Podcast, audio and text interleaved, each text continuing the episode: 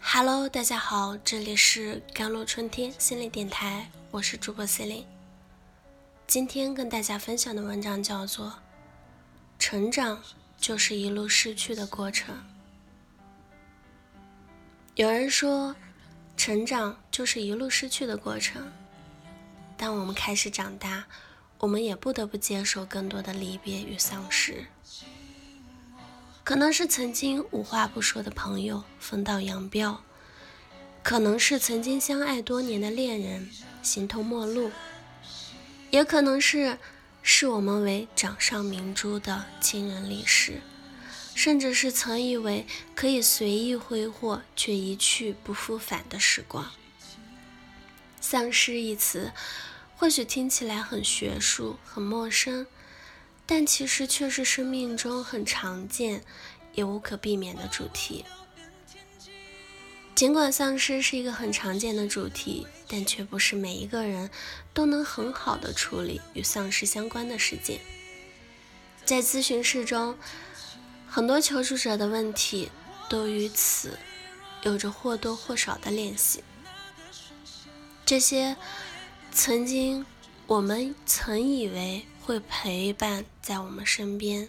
当意外丢失时，我们会难过；那份独一无二的资料从此不见了，我们会自责，为什么没有保管好？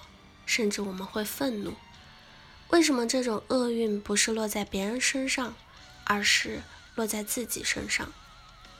因丧失而产生的这些情绪的负荷，就是哀伤。这种强烈的情绪很容易使我们困在过去，不停的纠结，使我们无法面对未来和希望。在防御机制中最常见的就是否认。在《心理咨询与治疗学》一书中就有这样一个实例：一位女医生，家庭贫困，从小与养母相依为命，因工作。而在假期提前离开家，结果当晚就收到村里邻居打来的电话，说其母亲因心脏病突发而逝世。之后他一直很自责和内疚，认为如果自己不提前离家，就不会发生这样的事。再加之自己是医生，如果在家可能就能够及时的施救了。在治疗的过程中。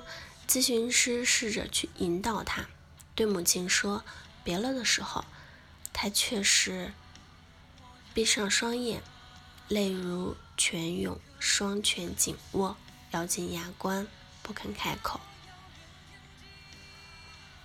他靠着不愿亲口承认这个事实，在心理层面上否认这个事实的发生。在电影《千与千寻》中有这么一段话，我觉得很契合。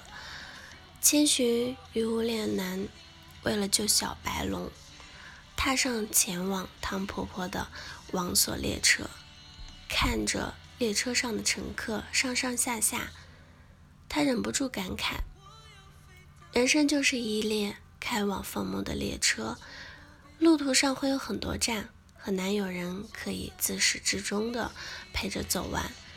当陪你的人要下车时，即是不舍。也该心存感激，然后挥手道别。这段话揭示了面对丧尸时该如何应对的真谛。人生就是一列开往坟墓的列车，揭示了丧尸是人生的常态，而如何接受丧尸，则是我们要学会的。更为重要的是，丧尸是无法避免的。但如何面对丧失是可以选择，是惶恐担忧丧失的发生，还是沉溺在丧失的哀伤之中，又或是其他的应对方式，这是我们可以选择和决定的，也是我们可以去学会如何接受的。即使不舍，也该心存感激，是用感恩的态度与过往的人和事告别。丧失意味着。有些人、有些事永远无法再见，但即便如此，我们曾经在我们生命中最需要的时候出现，陪我们走了一程。哪怕之后不在，这些被我们写刻在大脑里的回忆，也会在我们之后的人生中给予我们力量和温暖，然后挥手告别，是用行动开始新的人生。在处理丧失和哀伤的最后阶段，就是对生活有了新的希望，投注到新的关系中去。当然，从丧失的哀痛中走出来是需要时间的，毕竟有些丧失就是会让我们产生失控感，甚至是陷入了心理休克的状态。我们只想告诉与哀伤难以处理。丧失的人两点：一是面对丧失，哀伤是很正常的反应，允许情绪的存在，但不要过度的沉溺其中；二是面对丧失感到难以承受时，可以寻求心理咨询师的帮助。